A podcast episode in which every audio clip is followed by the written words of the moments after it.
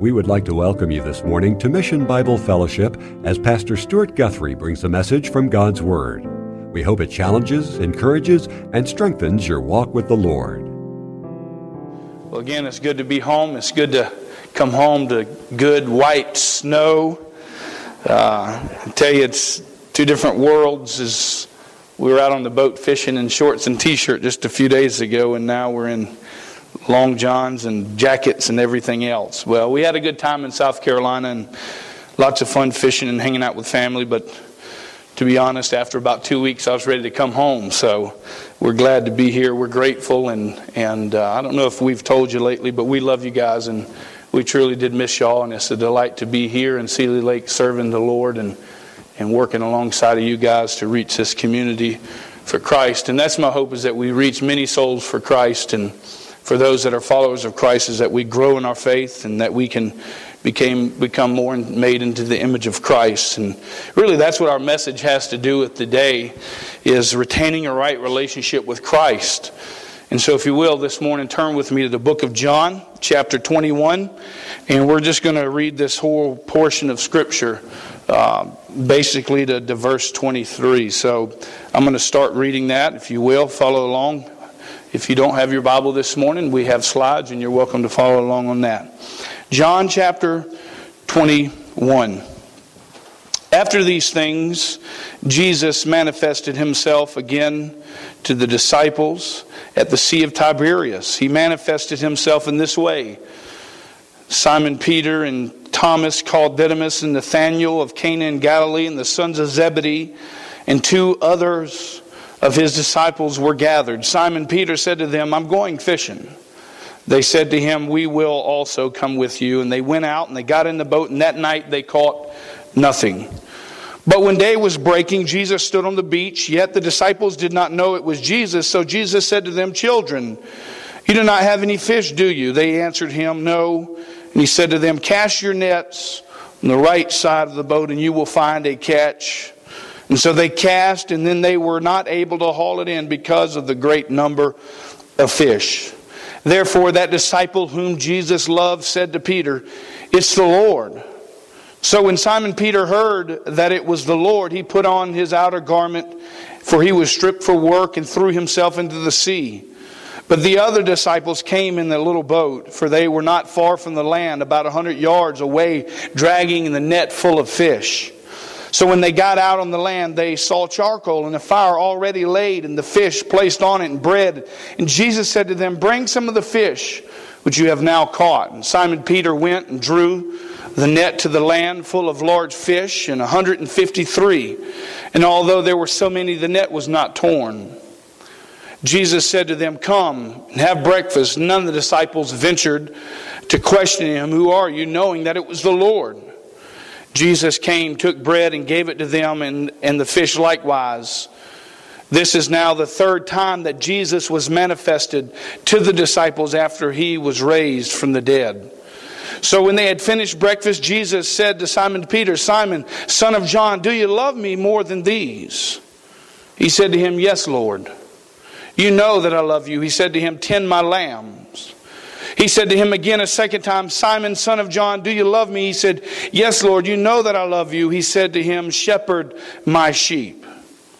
He said to him a third time, "Simon, son of John, do you love me?" Peter was grieved because he said to him the third time, "Do you love me?"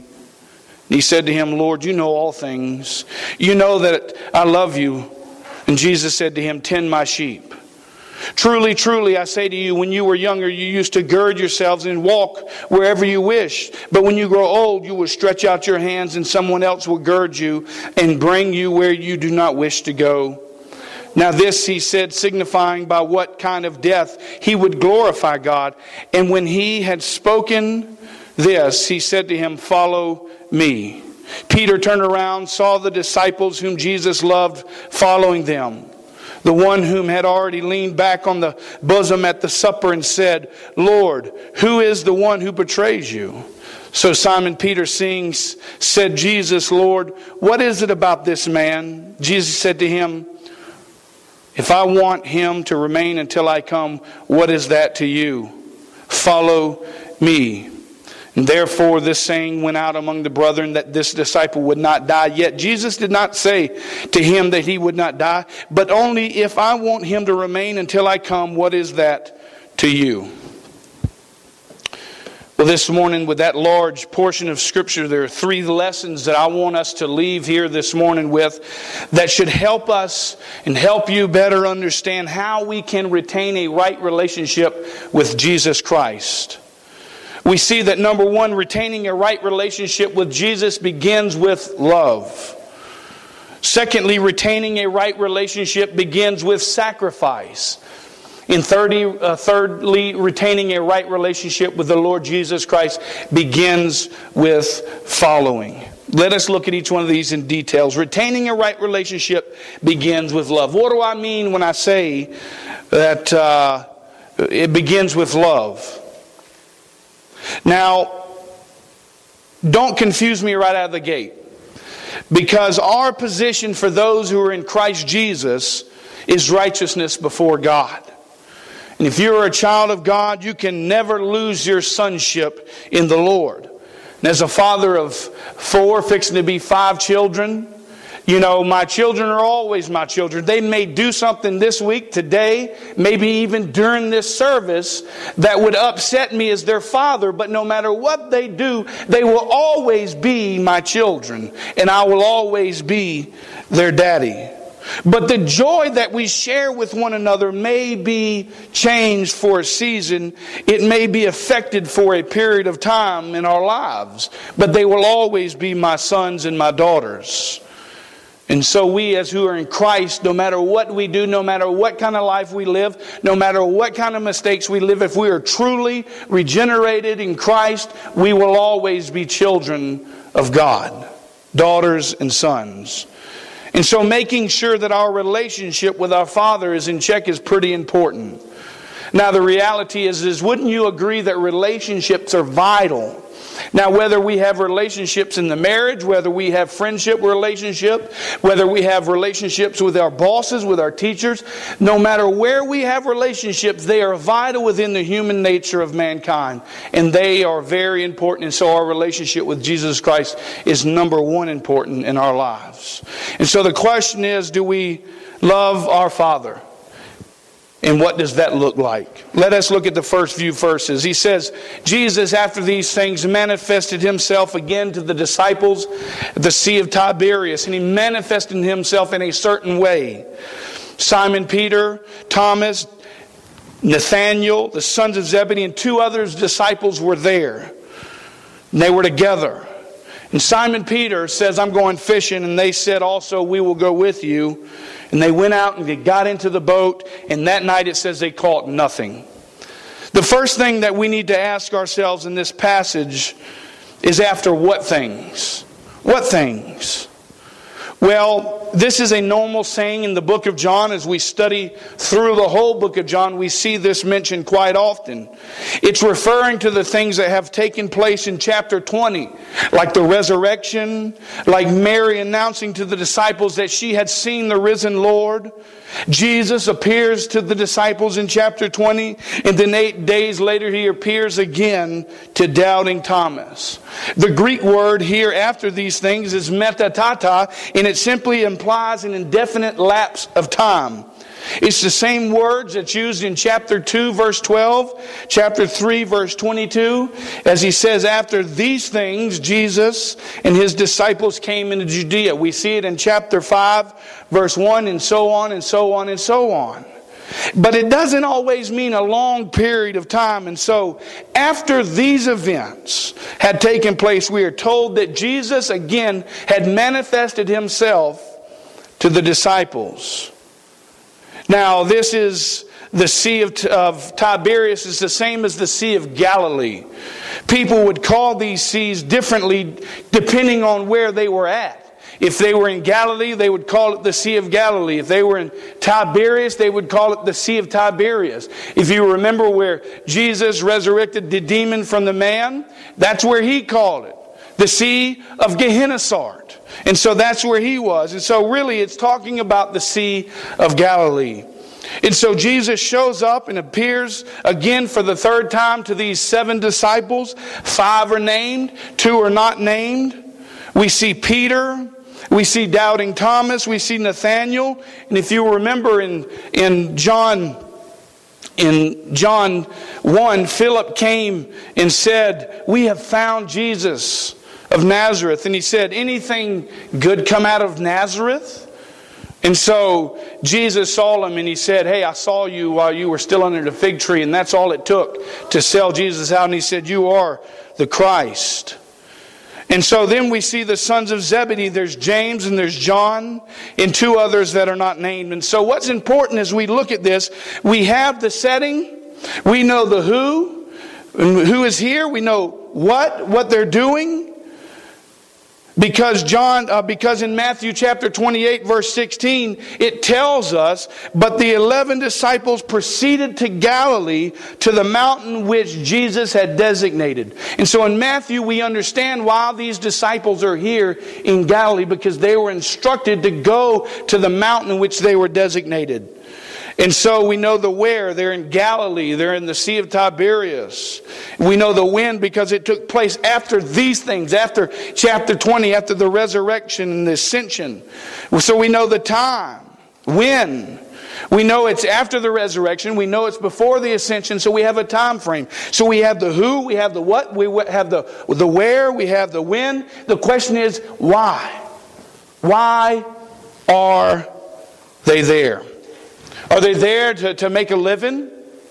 Are they there to return to the normal, mundane things of life? Are they there to continue back into their natural lifestyle of fishing? To build nets? Because that's what they're doing. Simon in verse 3 says, "I'm going fishing." You see, Peter's a leader. But something's happening in the heart of Peter that we don't see right on the surface. In the book of Matthew, these men are instructed to go and wait at a mountain which Jesus had told them to go. And then we come to verse 3 and Peter says, "I'm going fishing." What's happening? You see, Peter's relationship to Christ at this moment is reflected by his actions. He is fishing. Yes, he's in Galilee, but he's not at the mountain waiting like God called him to do. He's not doing exactly what God had commanded him to do and the others. Peter is no fool. He knew Christ well. He was bold for Christ. Peter was bold enough, if you remember, to even rebuke Christ. When Jesus came and said, "I'm going to wash your feet," and he goes, "You're not washing my feet, and may it never be." Not only did he rebuke him and say, "You're not going to do it," he's going to say, "Wash my whole body." He's going to try to tell him how to do it. Peter knew Jesus well. He denied him 3 times after saying, "I will never forsake you. They may all leave you, but I will never leave you." And then he denies them 3 times. If you remember, he tries to stop the crucifixion in the Garden of Gethsemane as he chops off the man's ear. Peter knows Christ well, and he's willing to stand up for Christ. But you see, Peter's relationship here in John chapter 21 is maybe not where it should be. Maybe not where it should have been. And really, that's a great question for us to ask ourselves this morning. Is our relationship with Christ today where it should be? Do we love Christ, and do our actions show that we love Christ? Because retaining a right relationship with the Lord Jesus Christ always begins with love. "If you love me," he says, "you will keep my commandments." And let me ask you this morning, are you doing what God has called you to do? Well, I'm not sure what that is. You might say, well, it starts out by sharing your faith. It starts out by beginning to disciple people. It starts out by beginning to pray for one another, to care for one another, to give thanks in all things, in all circumstances. It begins by believing the gospel of Jesus Christ. There are some things that we are called to do, all of us. And so we can start there. But Peter is not following. Though he is a leader, he's saying, "I'm going fishing." Maybe Peter in his heart is struggling. Maybe he understands that he's not where he should be. And all that he has done is maybe weighing in on him on the forefront of his mind as he thinks about the failures that he's had with Christ. Christ is nowhere around. He doesn't see Christ. He's struggling with these things. And maybe he's thinking, listen, man, I just need to go back to fishing. I've denied Christ 3 times. I can't keep my mouth shut. I almost drowned because of my lack of faith. I tried to tell the Lord of hosts, the creator of heaven and earth, what I was going to do, what he wasn't going to do. Maybe Peter had felt like a lousy follower of Christ. Maybe a pitiful disciple. Whatever it was that he was feeling, he says, I'm going fishing. I'll go back to what I used to do and start all over. I might not be any good at being a disciple, but I know I can fish. And as I thought about it, I thought, oh really, Peter? You haven't been so successful since Jesus is not around. Only when Jesus comes around and says, throw your nets over here, is he successful. How many of us this morning are on the verge of going back? How many of us are struggling with life? Life is hard. Jesus seems to be nowhere in our lives. We pray, but we don't hear God. How many of us are on the verge of going backwards in our lives with Jesus Christ? Don't you think Peter's experiencing this in some fashion? As he reflects on his life and his failures. Jesus is nowhere around. He's struggling with that. He goes, man, I'm just going to go back fishing. I'm going to go back to doing what I used to do good. You feel defeated today. You want to throw in the towel and the Christian walk and just go back to doing what you used to do. You see, there are pastors, there are leaders, there are servants and others that God has called to serve Him. But something has happened in your relationship with the Lord and it's just maybe not where it should be. And all you can think about is throwing in the towel, going back to fishing.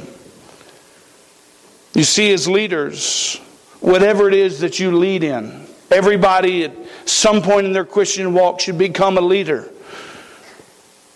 Whether it's you're leading your family, whether it's you're leading worship, whether it's you're leading Sunday school classes, serving within the church. As a leader, listen, people will follow you. They will look to you for direction. They will notice what's happening in your life. And that's what we see right here. Simon Peter says, I'm going fishing. Listen what they said. They said to him, we will also come with you. They went out of that night. And they caught nothing. Jesus had commissioned these folks in chapter 20 of 21. And said to them, peace be with you. As the Father has sent me, so I also send you. Did he commission them to go out fishing? No, he told them, I will make you fishers of men. And they were trying to catch fish when they should have been getting ready to catch men. Because no matter how good of a fisherman Peter was, he wasn't showing Christ's love by doing things his own way. You may be this morning struggling with some things in life. You may be even justifying in your own mind, walking backwards. Listen, I know it's possible. I've done it in my own life. As we moved here, I've struggled with some things. And I've caught myself backing up. Instead of reminding myself that I'm on task in what God has commissioned me to do. And so this morning you may be struggling in what God has called you to do. And let me tell you, until you get to doing what God has called you to do, you will never be fulfilled in your life. You will always search for the next best thing to give you enjoyment, give you happiness, instead of doing what God has called you to do. And you will always draw people with you and may not be successful at what you do. And Peter thought he was a good fisherman, but it says that night he caught nothing. The Lord in His ability, I believe, withheld the fish from his catch. As they're coming back in from a long night fishing, day is now breaking. Jesus is standing on the beach of Tiberias. Yet the disciples don't know that it's Jesus. They can't see Him that well. They don't understand who it is. And Jesus cries out to them, children, do you have any fish? And he says, no, we don't. Cast your net on the right side and you'll catch fish. And so they did that. And they caught so many that they were not able to haul it in because of the great number of fish. You know, when I was on vacation, I did a lot of fishing. I'm just going to tell you, I caught a lot of fish too.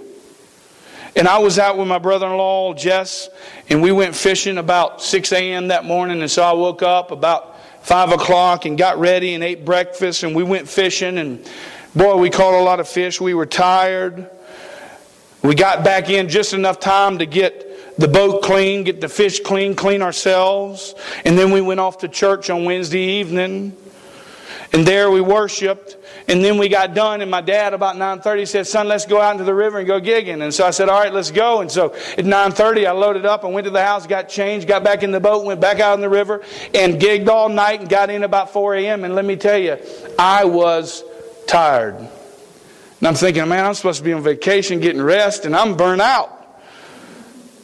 But through that, I'm reminded of how tired these men must have been after fishing all night long. And then this man appears to them on the shore. They have no idea who it is, but it's Jesus. And he says, hey guys, children, it's the same idea in the Greek as hey guys, okay?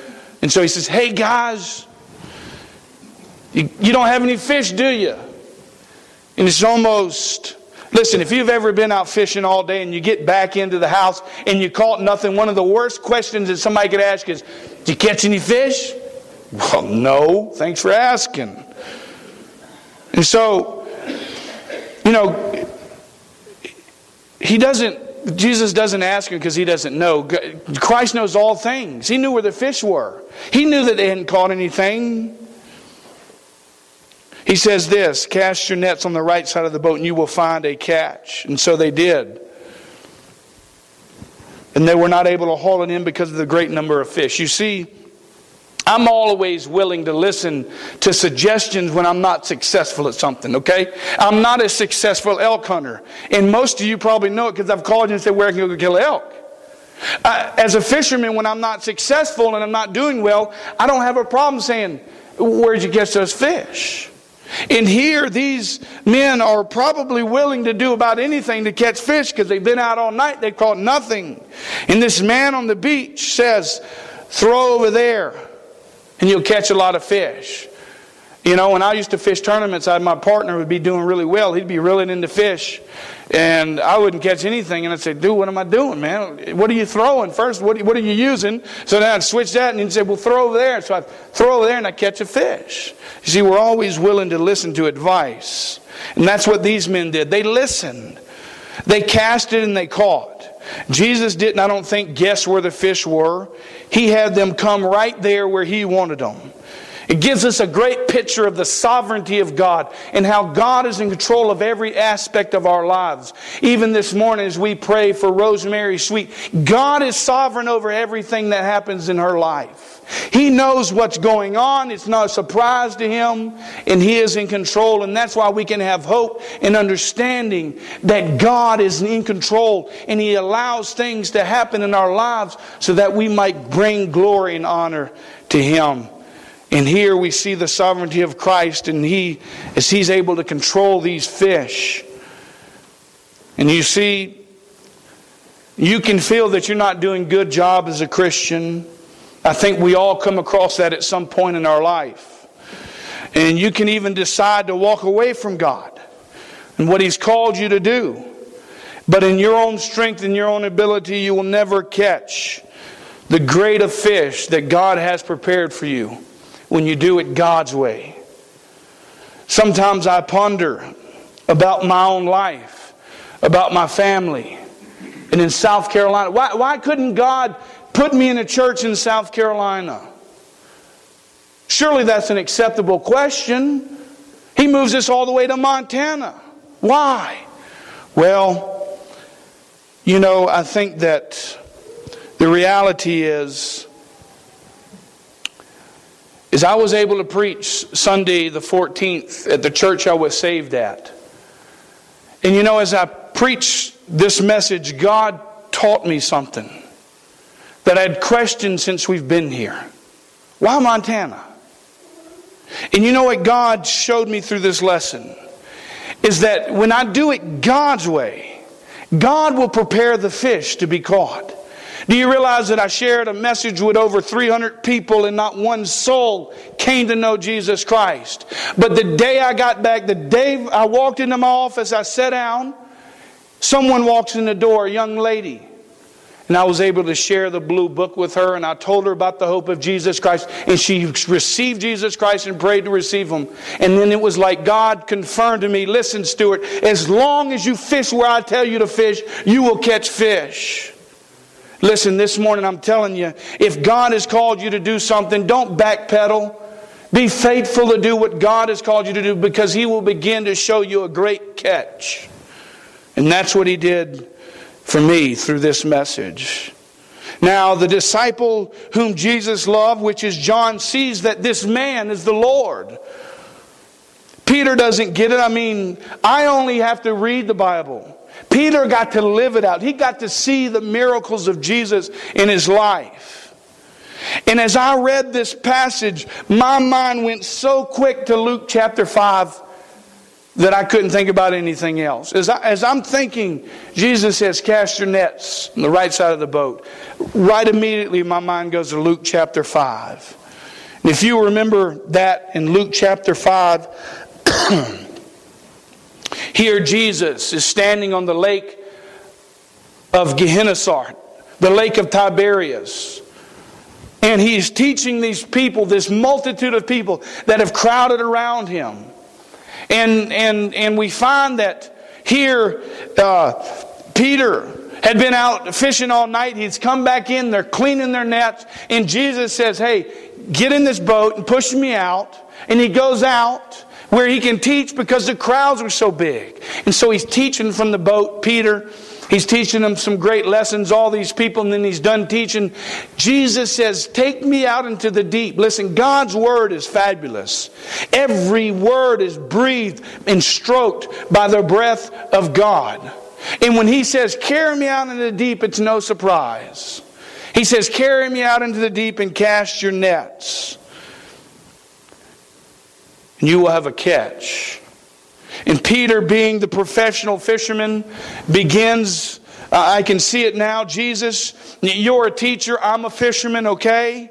You stick to the teaching, I'll stick to the fishing. I've been out fishing all night, and really, Lord Jesus, that's when fishing's to be done, at nighttime, not in the daytime. And not only that, we have the wrong nets. You want me to push out into the deep? I'm throwing shallow water nets. I'm tired, I'm wore out, but being you say so, I'll throw. And what happens? They catch a multitude of fish. And how Peter misses this really gives me the idea that his heart is not right with the Lord Jesus. Here we see in Luke chapter 5, he says, go away from me, for I am a sinful man.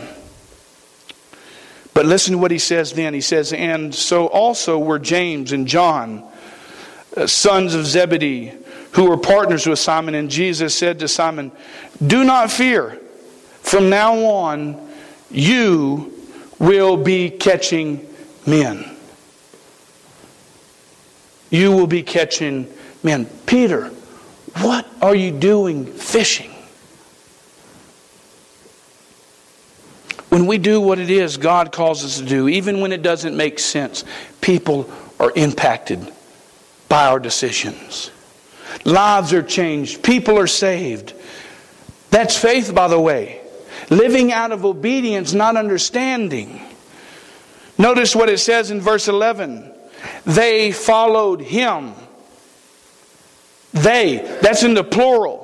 We're talking about Peter, but because of Peter's obedience to Christ, they, plural, follow Jesus Christ. But our passage today, the act of disobedience and fishing, when God called them to wait at the mountain in Galilee in which He told them, brought about leading others in the wrong direction. And you can believe that the actions we live out will affect others. And as a parent, this is something I see in my daily lives. As a leader in my parents. Listen, if I don't bring my kids to church on Sunday, they're not going to debate with me that I'm wrong. What are they going to do? They're going to follow my direction. If I don't get in the Word and teach my kids the Word of God, they're not going to debate with me that says, Daddy, you need to teach us the Word of God. They're going to follow my direction. And so as parents, we can all lead our kids in the wrong direction. As leaders in the church, we can lead others who are following us in the wrong direction when we set bad examples. Now there is a time when they will grow up and they can make decisions on their own, like me. I didn't grow up in a Christian home. I grew up following my father's footsteps. I didn't go to church. I didn't read the Bible. But as I grew older, God began to mold me and make me into a man of God after His own heart. Even though I failed a lot, God still sovereignly brought me in. And now I'm able to teach my kids. Peter missed it. Disobedience brought about a wrong leading. Listen, the reality is both obedience and disobedience bring about a following. The question is where are we going to lead with? Obedience or disobedience? Peter's missed it. John got it. He says, it's the Lord. It's the Lord. And when Peter hears that it's the Christ, he comes unglued. Peter's back. He puts on his cloak and he jumps out of the boat.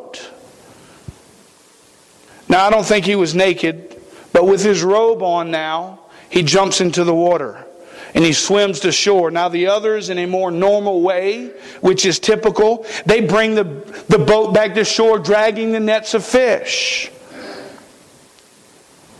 And when they got on the land, Jesus had already prepared fish, it says. The fire was ready. There's fish on the fire. There's bread on the fire. But Jesus says something next that makes me think and ask myself a question. He says this, Jesus said, bring some fish which you have now caught. Why? He had fish on the fire. He had bread on the fire. Do you think He didn't have enough? Well, I hope that the context will shortly show us why. In verse 11, he says, Simon Peter went up, he drew the net to the land full of large fish, and 153 to be exact, and all there was so many, the net was not borne. He listens, he follows with God, he brings the fish back. And notice something else here, that when God does something, He does it right. There's a large number of fish and a large size of fish. Now, don't get caught up in the numbers. Okay, we can get caught up in numbers in our church. We can get caught up in numbers in Scripture. And there are many interpretations of what 153 stands for. But what he's saying here is that there's a lot of fish. He's saying there's a lot of fish. We don't have to try to spiritualize what the number 153 means. It simply means there's a lot of fish. And listen, if you're a true fisherman, you know how many fish you catch. When I went out fishing with Jess on that Wednesday, we caught 38 fish. We counted every one of them. We tried our darndest to get to 40, but we couldn't. But we knew exactly how many fish we caught. Numbers matter to fishermen. And by the way, this is most likely the only true fishing story you've ever heard. Maybe even mine. I may have been off. We probably caught 50.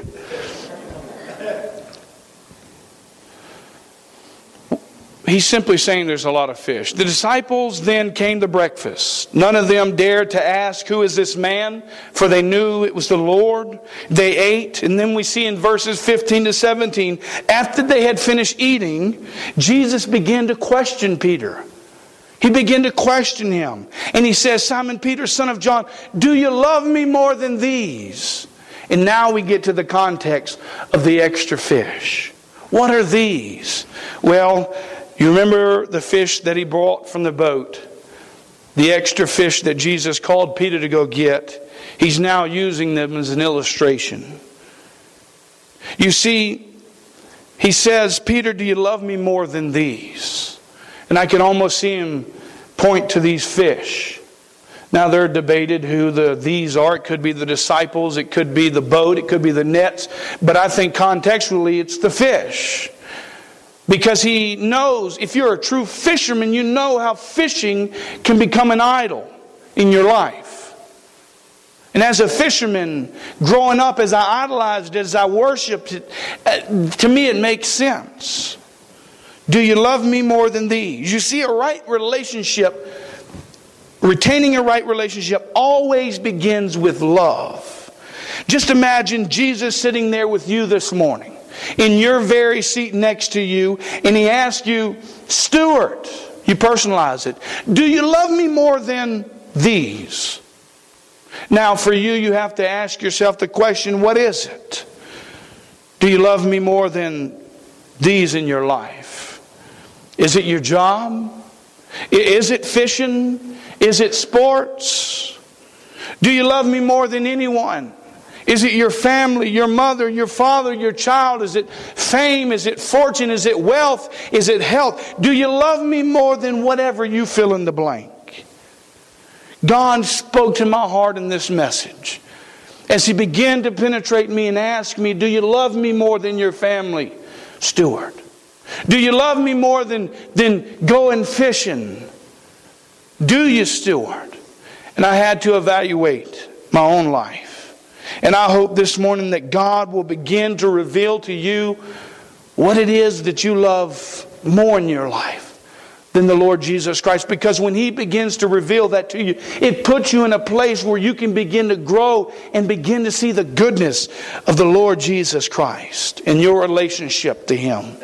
Your faith and my faith should always result in actions. James says, faith without works is dead. You can say yes, but what are your actions truly showing today? Our actions are a good sign of what's happening on the inside. Peter's actions were showing that his love for fishing was outweighing his love for the Lord Jesus. And so Jesus said to him, if you love me, then tend my lambs. I've already told you that I would make you fishers of men. What are you doing fishing, Peter? He says again a second time, do you love me? The NIV translated a second time, do you truly love me? I could see Peter's heart's breaking now as Christ is asking him a second time, do you love me? And he says, yes, Lord, you know that I love you. He said to him, shepherd my sheep. And then third time he says, Simon, son of John, do you love me? And Peter was grieved because he said to him a third time, do you love me? And he said, Lord, you know all things. Though I'm fishing, though it looks bad, God, you know. The Greek word know means gnosko. It means knowledge gained through experience. You know my heart. You know that I love you. And Jesus said to him, tend my sheep. Listen, in order to retain a right relationship with Christ, we must love the Lord Jesus Christ more than everything else in our lives. Everything. We need to have the love of Christ more than the love of the world and the things in it. And secondly, the thing that we need to remember is that retaining a right relationship begins with sacrifice. Now listen, the first point was really heavy. The next two will go real smooth. So don't think, oh boy, he's going to preach for 2 hours this morning. Retaining a right relationship begins with sacrifice. Sacrificing our time this morning, sacrificing our lives, sacrificing our own children, our own homes, our own everything we own. Sacrifice is a necessity in retaining a right relationship with the Lord Jesus Christ. And that's why I asked Luke to read Luke chapter 9, verse 23. Because we need to learn to deny ourselves daily and take up our cross. He says, truly, truly, I say to you, when you were younger, you used to gird yourself and walk wherever you wished. But when you grow old, He said, you will stretch out your hands and someone else will gird you and bring you where you wish to not go. And now He said this thing, signifying by what kind of death that He would glorify God by. And when He had spoken this, He said to him, follow me. Jesus is telling Peter that the cost of following me is death. Death even on a cross. When you were a child, listen, Peter, you did what you wanted to do. As a young Christian, you thought of yourself and not others. But when you grow up physically, when you grow up spiritually, you will sacrifice your life for my sake and for the sake of others. Then Christ gives him an imperative, a command, follow me. Sacrifice is vital component in retaining a right relationship with Jesus Christ. And listen, unbelievers, if you're here this morning and you're not following Jesus Christ, listen, I want to give you a warning that following Jesus Christ will cost you everything. Don't listen to these prosperity preachers that tell you, oh, you can gain the world by becoming a Christian. You do in eternity. But God doesn't promise us health. He doesn't promise us wealth. What He does promise us is to forgive us our sins that we might have eternal life with Him when we step out of this life and into the next life. It will cost you everything. God will begin to sift you and mold you in a relationship and to refine you like gold. And that process sometimes hurts. You know, as I was on the phone yesterday with Pam Strumford, John Strumford, she's in the hospital yesterday getting, she had an operation from kidney stones. And as I talked to John, John said, listen, man, we feel like we're just going through one thing after the other. And I said, brother, the refining process hurts. But remember, God is faithful. He will never leave you nor forsake you. And this morning, if you're in that refining process, God bless you. That means God's growing you. Begin to look upward and ask the Lord what He's trying to show you and teach you through this process. Jesus Christ became our sacrifice. He became sin on our behalf that we might become the righteousness of God. And I want to ask you this morning, have you believed the gospel, the death, the burial, and the resurrection of Jesus Christ? It's the power to save, Paul says. Works don't save us, but Christ does. And Christ's work on the cross, He said it is finished, it's paid in full. He laid down His life for us, and Christ showed us an example to take up our own life daily, deny it, to follow Him. A right relationship begins with the love, begins with sacrifice, and being willing to give your life over to Jesus Christ and making Him the Lord of your life. But it doesn't end there. Retaining our right relationship lastly begins with following. Following. Jesus said, follow me and I will make you fishers of men. He didn't say, follow me and I will make you wealthy and healthy. He said, follow me and I will make you fishers of men. Peter, seeing Him, said, Jesus, speaking about John, Lord, what about this man? What about John? Is he going to die too? How is he going to die? Jesus said to him, listen, if I want him to remain until I come, what is that to you? You follow me. Listen, it's none of our business what happens to others. He's saying, John, it's none of your Peter, it's none of your business what happens to John. It's none of our concern what God has for someone else. Our focus should be what on God has for us. For you as individuals and for me as an individual, not for others. Peter is thinking about himself. What is he doing? He's worried about John. And if you're here this morning, you're thinking, man, this is a great message. I wish so-and-so was here. Don't miss the message for yourself. Because that's what John's doing. He says, therefore, this saying went out about among the brethren that the disciple would not die. Yet Jesus did not say that. He wouldn't die. But only if I want him to remain until I come. What is that to you? We need to be concerned about ourselves this morning. We need to be worried about what's happening in Stuart's life. Because Stuart has junk. You have your own junk.